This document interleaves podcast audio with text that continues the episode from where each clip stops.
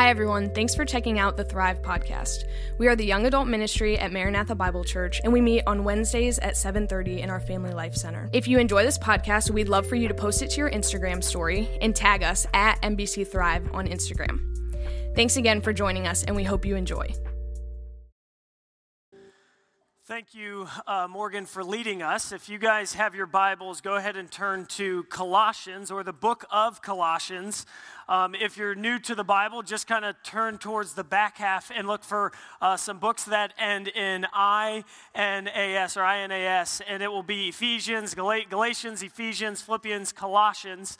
Um, and we are in this book uh, for the next couple of weeks, really just taking it verse by verse or little number by little number, uh, chapter by chapter. And uh, we have uh, titled this series or entitled this series uh, Empty.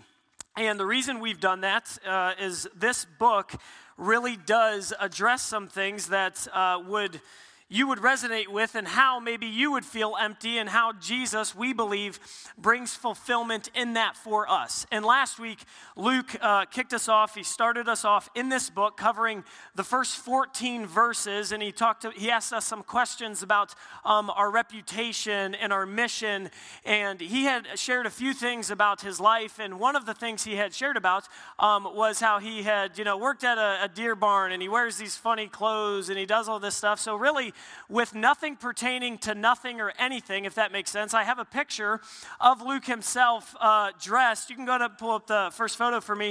Um, I, I, walked in, I, I, work at the same place with him in the evening, and I walked in one night and I, I, I like, why? I'm like, no, you did it, dude. Like, I like pulled out my phone and I couldn't get, we couldn't get the picture, but he has these big white gloves on. So the very next thing I Googled and looked up was the only person that would resemble what he was trying to accomplish that day. Go ahead and pull up the next photo for me. Um, I just feel like it fits so well with him and his message and his mission in life. So from now on in my phone, he will be Luke Mario. Uh, so anyway, you can go to the next uh, slide for me. That is just for comedic relief for some of you. But the question I want to start off tonight uh, as we jump into this is what do you get excited about? What gets you fired up? Uh, what gets you, your, your blood pumping in a sense? For some of you, you have no idea what that word means excitement. You see people like me and you get nervous of how excited I am. You see maybe people get fired up, they're yelling, they're screaming, they're, and, and you have never talked more than this in your life, and this is, this is you excited. You are so excited for The Bachelor to start. You are so excited for marriage to approach you, and this is your excitement. And I make you nervous. And I am thankful that I make you nervous. But because no matter what, there are things you get excited about. Maybe you get excited about the Browns. Come on. Yeah, come on. This is this is incredible. You get excited about Ohio State. Ah, oh, uh, battle wound. Too soon. Too soon. Uh, you get excited about college, maybe, or career, or friendships.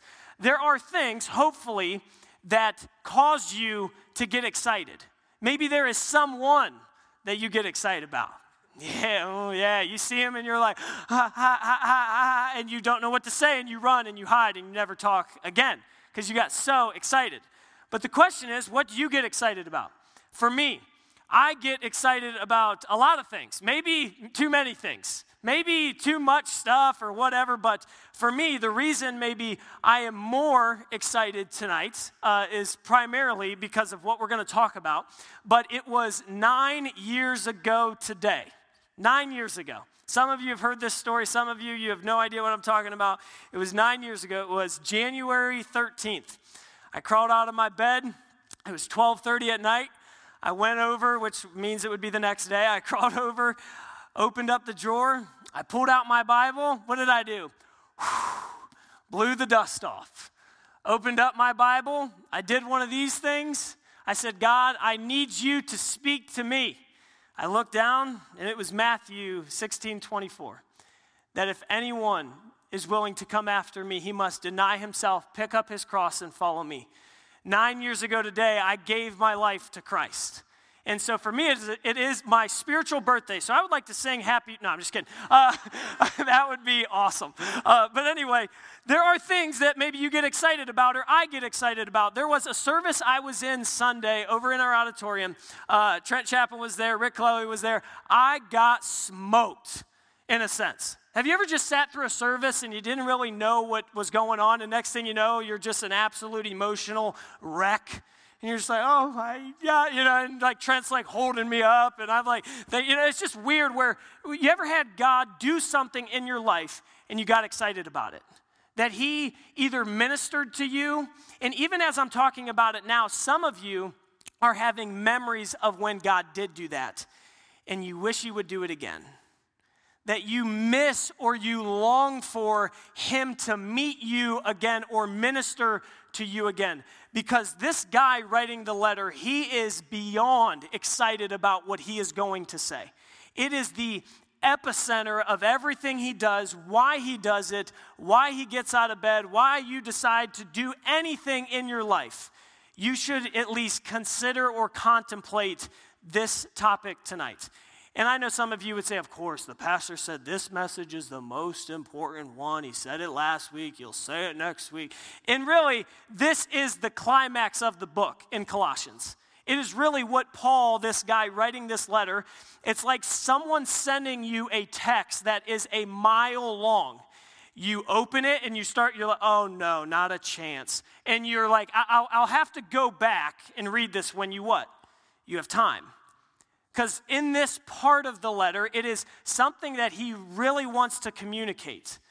What do you get excited about? And the question that you and I have to ask is this there are something that's important for us to know as Christians. There are some things in life that we can get wrong.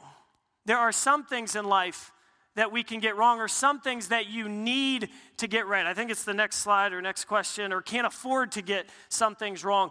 There are people maybe that you know, they're just know it alls. They've never been wrong in their life. You're like, how did you know my mom? Right? You're like, how did you know my sister? They've never been wrong in their life. As Christians, there are things we can go like this. We're open handed. You start talking about end times, I'm like, ah, I don't know, he's coming back, right? You start talking about church denominations, I'm like, I don't give a rip. Like, they're all, yeah, Jesus is one. Like, um, you start talking about certain things, and we would say, hey, you can get these things wrong. Some things you can't get wrong. It was uh, two Sundays or three Sundays ago. I was preaching here on Sunday morning, and I walked up. My opening like story was about uh, my wedding day, and I came up here and I was like, you know, I was trying to like get attention. I'm like, it was June 26, 2016, and I start to share this story, and my wife is in the back like just dying laughing. And I was like, I am killing it right now. like, I was like, I mean, she is just loving this. And I get home, we sit down to eat, and she goes, Hey, what day, what day did we get married? And when you get that question, you know. And I was like, uh, the, the 16th, it was the 16th. Nope. The 26th, it was June 26th. Nope. I'm like, Hope, come on. She was like, It was the 25th. I was like, Oh, don't get your wedding date wrong. You can't afford to get that one wrong. That was a grind. But some things in life you can't get wrong. You can't get what we are talking about today wrong. This guy who's writing this letter, he is addressing an issue because some people were saying things not even about himself, but about a guy named Jesus. They had said some things about Jesus that weren't true. And there are things you can say about Jesus that aren't true that maybe you won't have a big fight about. It's not going to cause a lot of havoc, but there are some things, if you say wrong about Jesus, it's going to cause some issues. And the reason is it's going to cause issues is because heaven and hell literally weigh in the balances of what Jesus did.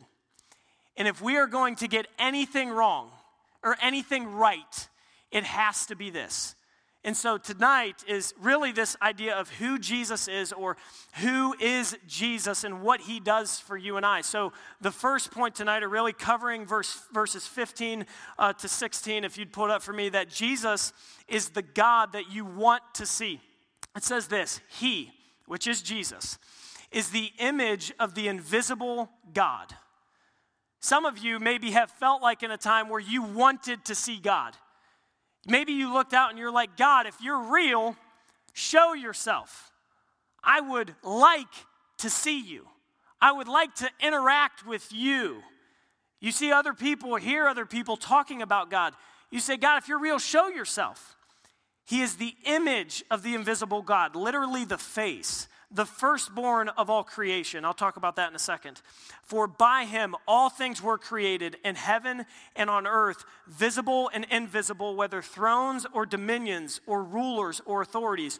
All things were created through him and for him. And so, it, it, literally, verses 15 to 20 um, is, a, is a poem or, or a song that he is singing out because uh, Paul sometimes will write a letter. And I know I've never done this, but you get so excited, you just bust out in a song. I don't know. Uh, he busts out in this hymn to where he is saying, He, that Jesus, is the image of the invisible God. If you are looking for God, if you are searching for God, you and I need to look no further than Jesus Christ Himself.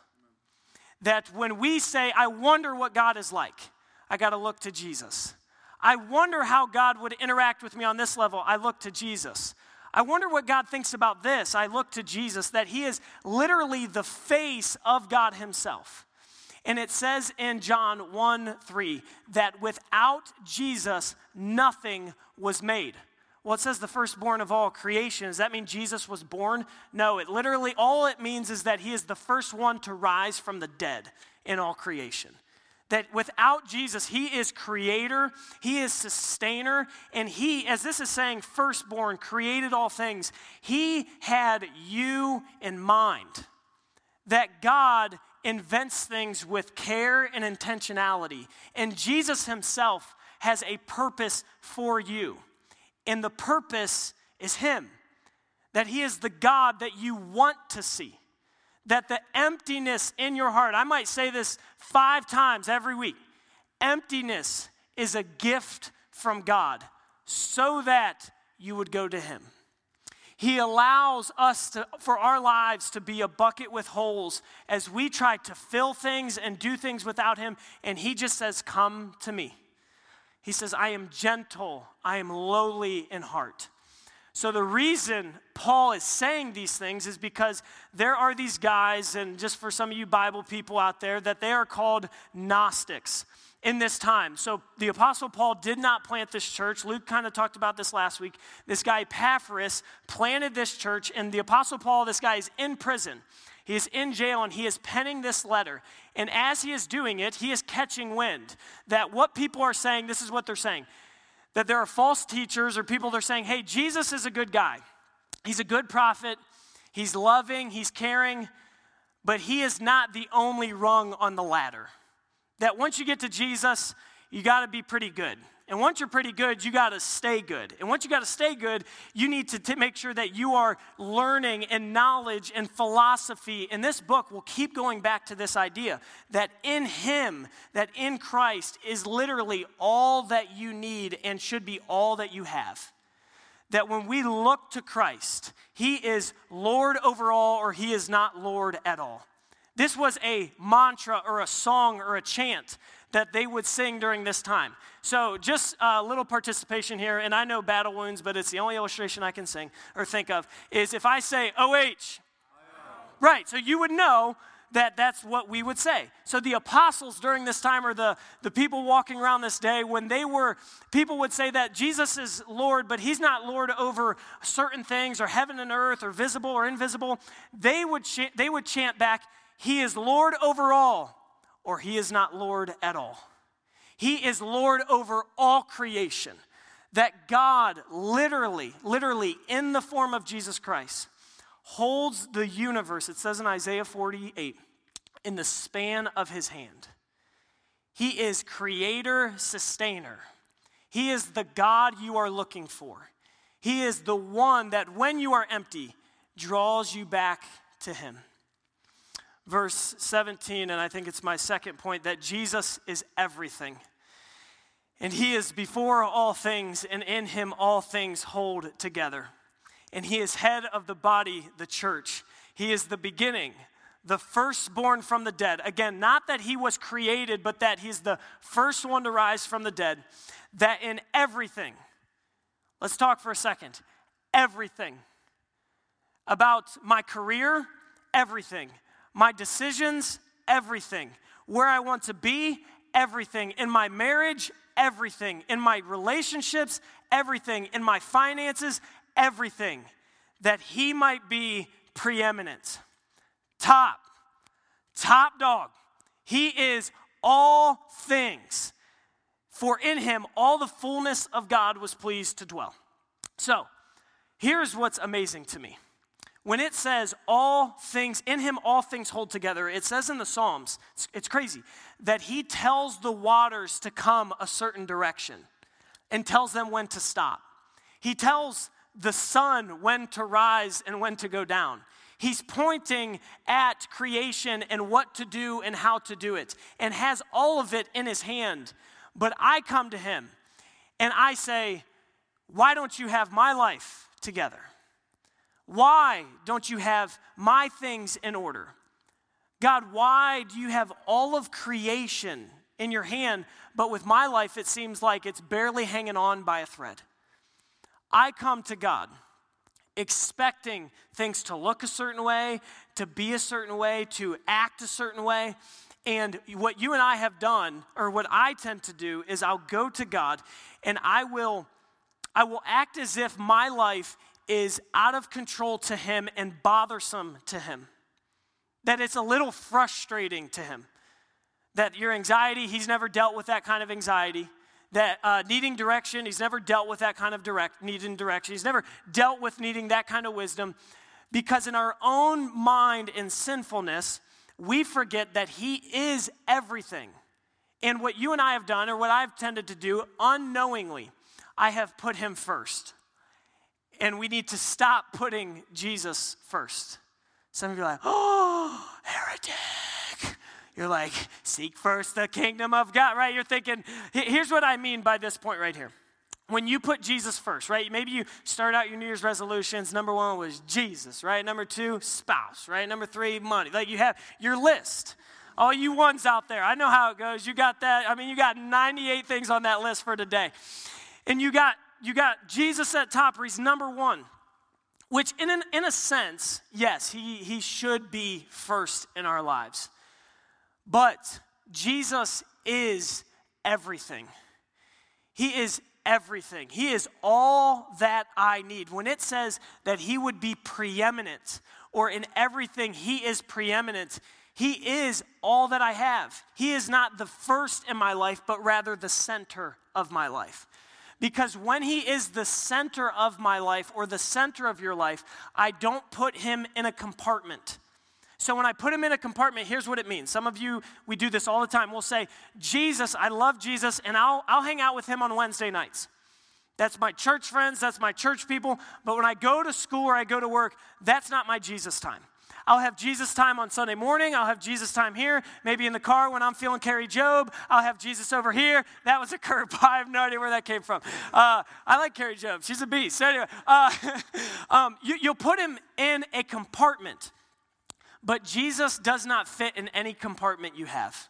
And when you compartmentalizing, when you compartmentalize him, you shove him off into the corner and he can't invade all of your life, just some of it. Jesus is everything. It is all about Jesus. As cliche, corny, some of, some of that, that might sound to some of you, it is everything. He is all we have everything we need. He is before all things. And when it says He is head of the body of the church, Jesus is your pastor. He is your shepherd. He cares for you. He guides you. Some of you get mad at pastors, right? You're like, the, pastors might be the reason you don't love Jesus as much as you, do, you used to. But you would re- reject the idea that He is, in a sense, our pastor, that He is our great shepherd. It is all about Jesus. Everything. Your future, your current circumstances, your career, your hopes, your dreams. It is all about Jesus. It's not about singing the songs that you like. It's not about being morally better people. It's not about you stop doing 98 things and you start doing all these things Christian people would like you to do. It's not about it's, it's not about whatever for you you would think in your mind Christianity would be. That you would have to be better, do more things, get smarter, learn more, that there would be Jesus is the first rung of your ladder, but really you need to climb it a little bit more.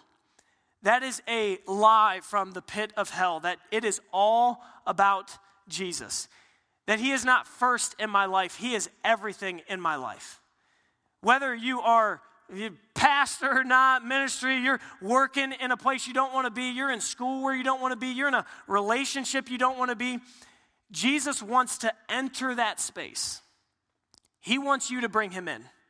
He wants to set up shop, He wants to take home, and He wants to hold all things together as well as your life. Isn't that what you actually want from God? Isn't that the God that you are looking for? Would you pull up again 17 uh, to 19 for me again? For in him all the fullness of God was pleased to dwell, in verse 19, which means this that Jesus himself was fully God. He is the exact imprint of God's nature and character. He is more loving and gracious than your mind can comprehend. He is more patient than any person you have ever talked to in your life. He listens when you need someone to listen to, and when you need to hear something, He speaks. He is God Himself. Jesus is everything. This passage goes on here and it talks about how Jesus makes peace, or Jesus made peace possible in verse 20. 20 to 23. And through him to reconcile to himself all things, speaking to eventually God will restore what is broken here on earth. All the mess you and I see, all the crap you and I see on TV, all the stuff that is just broken, when you sit there and you watch and you say, why wouldn't God do something? He will. And one day he will return. And he will restore all things to himself whether on earth or in heaven, making peace by the blood of the cross. Jesus does not sit back passively, waiting, waiting for you to do something about your salvation. He actively moves forward and makes peace because you needed it. Some of you, we talk about peace, and you're like, I don't even know what peace feels like. I don't even know how to, I don't even have a, have a category to put peace in. I don't know how I would communicate peace to someone else. Jesus comes and makes peace for you with God by the blood of the cross.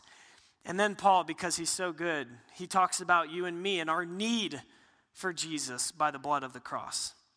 And you. So insert your name here. Uh, don't put my name, Mike, but you put your name. Put and you. He is talking to people who have accepted Christ. So if you have accepted Christ before and you would say you're a Jesus follower, insert your name. Say, This is me. And if you have not, why not tonight? Why not? If you need peace with God, this could be you who were once alienated and hostile in mind, doing evil deeds. Because the gospel literally is active towards you while you were yet a sinner he has now reconciled his body of the flesh by his death in order to present you holy and blameless and above reproach before him. If indeed you continue in the faith. So I'm going to stop right there. I need to explain 23 that you can be made holy before God. Not that you look holy, not that you act holy, not that you, you know, never mess up ever again. A lot of people don't want to come to Christ because, you know, you're not sure what if you can do this again or if God can, as one man said, he said, I don't feel like God can really hold me. I don't feel like he, he might just let me go because I'm so bad. That he can hold you and he calls you, and when you come to God through Christ, you are made holy and blameless. And then how Paul continues here in verse 23. If indeed you continue in the faith, stable and steadfast, not shifting from the hope of the gospel that you heard, which has been proclaimed in all creation under heaven, and of which I, beca- I, Paul, became a minister. He keeps bringing up heaven and earth, visible, invisible, because these people were saying Jesus might be good here on earth, but he's not going to be good in heaven. Jesus might be good invisible, but maybe not invisible. And then he said, under heaven and earth, this gospel that Jesus is everything, that he is all we need, that he is sufficient, this will be proclaimed and preached if you continue in the faith. So, faith is active, it is a one time, ongoing decision. That faith, when you put your faith or trust in Jesus, He saves you. It says in Romans 5 1, we have been justified, or just as if I've never done it, by faith, we have peace with God through our Lord Jesus Christ. But then Paul says in Colossians 3 20 or 3:15, let the peace of Christ rule in your heart. Let the peace of Christ rule in your heart. Some of you feel empty and you're a follower of Christ and you say, Well, what am I supposed to do? The gospel, I, I accepted Christ. The gospel is not something, or what Jesus has done, is not this check mark. I did it one time, I feel good, and I'm done. It is ongoing and active. And it says in Luke 22, this is one of my favorite. Jesus said, that, or, uh, Jesus said this to Peter Satan demanded to have you that he might sift you like wheat, but I have prayed for you that your faith may not fail. Implication, your faith can fail. That if you continue in the faith, our peace is ongoing and active. But I want to be clear with this He keeps me, I don't keep me. And I know that that is grammatically one of the worst things that you can put on the screen, but it's all I had. It's all the only way I could communicate it. He keeps me, I don't keep me. That it says in John 10 that we are in the my sheep hear my voice and I know them. And my Father has given them to me, and no one can snatch them out of my hand. No one, that no one can pluck you out, that He keeps me. But my faith, believing that God has what's best for me, guiding me, is active. It is how He is calling me and ministering to me. I can't keep me, I can't even keep my own crap together. I barely get my own life together. He keeps me. And if my faith, if you feel like you are failing, that you are sifting like wheat, that you are shifting from the hope of the gospel, the question is this Is your faith in yourself or is it in Christ? When my faith is in me and what I have to offer, it fails me. When my faith is in, uh, can I get an amen from the control freaks? When my faith is in what I can control, it fails me. I become anxious. I become dependent on how much more I can grip. I become more controlling. But I have to release and say, God, even in my own life, you hold the universe together. You keep me. You minister to me. So, what I need to do, and, and pull up Second Corinthians 3 18, how I want to kind of transition here and being done. It says this We all, with unveiled faces, beholding the glory of the Lord, are being transformed into the same image from one degree of glory to another. So, what I am asking, at least for the next maybe 10 weeks, is that you and I, during this series, we would not look at myself or yourself or ourselves, but rather we would look to Christ and behold his glory. That you and I have no idea how to behold things. I don't even know how to explain it, honestly. I was trying to think, how do I behold something? We look at it, we gaze at it, we talk about it, we think about it, we meditate on it, I, I think about it. And, and that's why we would come in here for the next 10 weeks on every Wednesday night and we would say, We're going to look at what Christ has done. I'm not going to look at myself. I'm not going to get all jammed up in what I have done, but I'm going to look to Christ and I'm going to make this commitment for this series on empty. The reason I'm probably empty is because I have looked within and not up. That I have looked at what I can do, not what God can do that I, that I look at what I can muster up in faith instead of looking at Jesus who brings faith. And when I see him, I can't help but have faith that when I see what Jesus has done on the cross, it is one time I put my faith in him and it is ongoing. That he makes peace possible, that you can have peace with God. But also for some of you tonight, you're trying to figure out where God would have you. And Paul does us so well in Colossians 1 and ministers to us. And he says, If you continue in the faith, not shifting from the hope of the gospel, because I often just forget. I'll, often be over here, I'll be over here, I'll not remember what the gospel really is and what Christ has done for me. It was two it was a month and a half ago, two months ago. I sat down uh, with an individual. He was he's 21 years old. He had been coming to a men's study, and we had talked, and I had explained to him what the gospel is. And I had said to him, This is the gospel. Jesus died on the cross and rose again from the dead. And if you want to have salvation, if you want to have a home in heaven, if you don't want to go to hell, but you want to go to heaven, you have to confess your sin and put your faith in Jesus Christ and what he did on the cross. We sat there a month and a half ago and he said, I'm, I'm not ready to do that.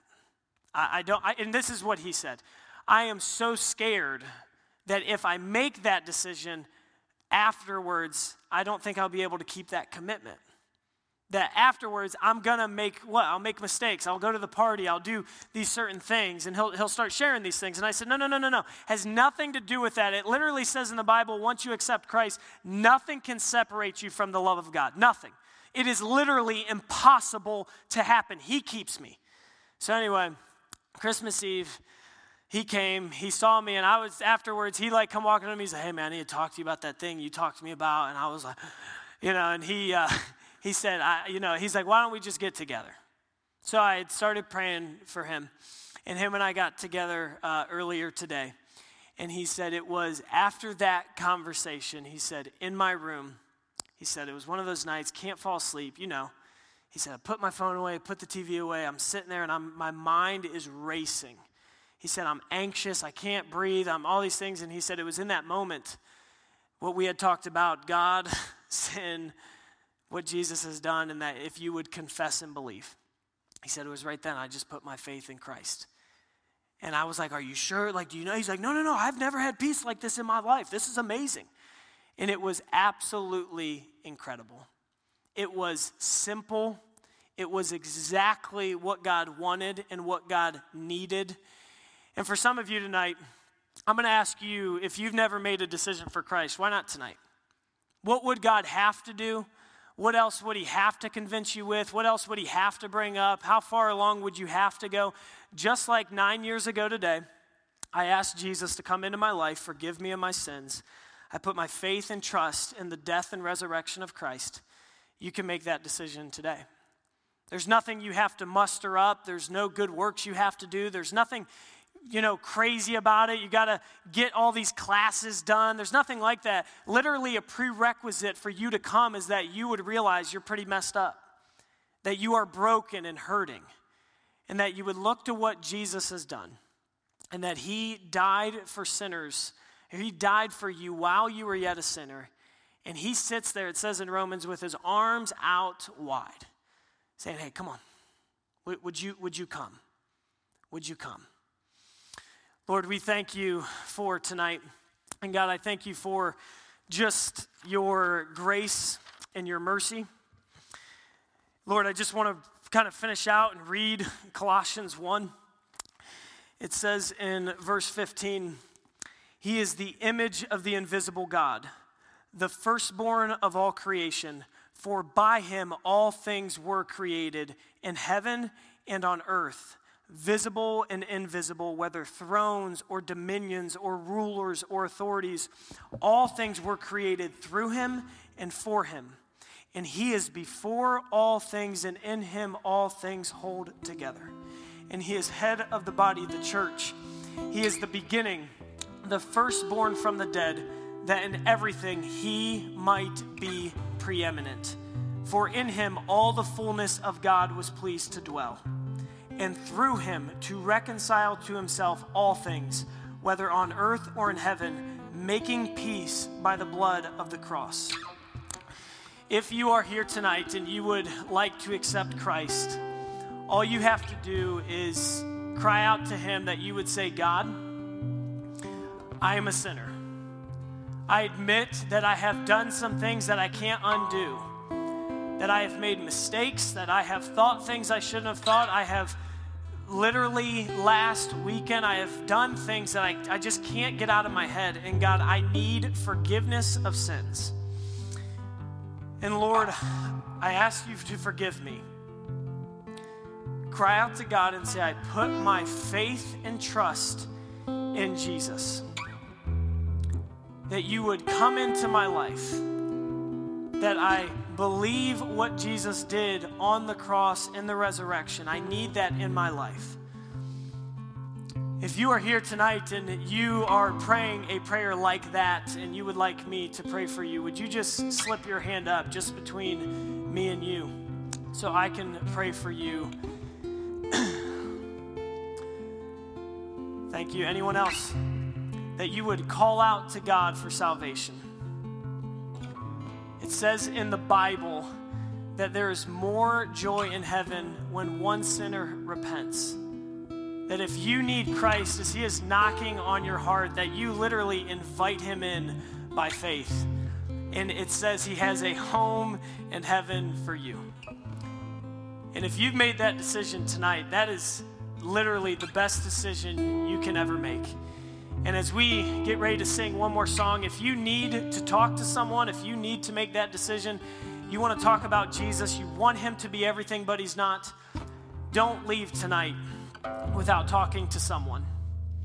We pray this in Jesus' name. Amen. Would you guys stand as we sing?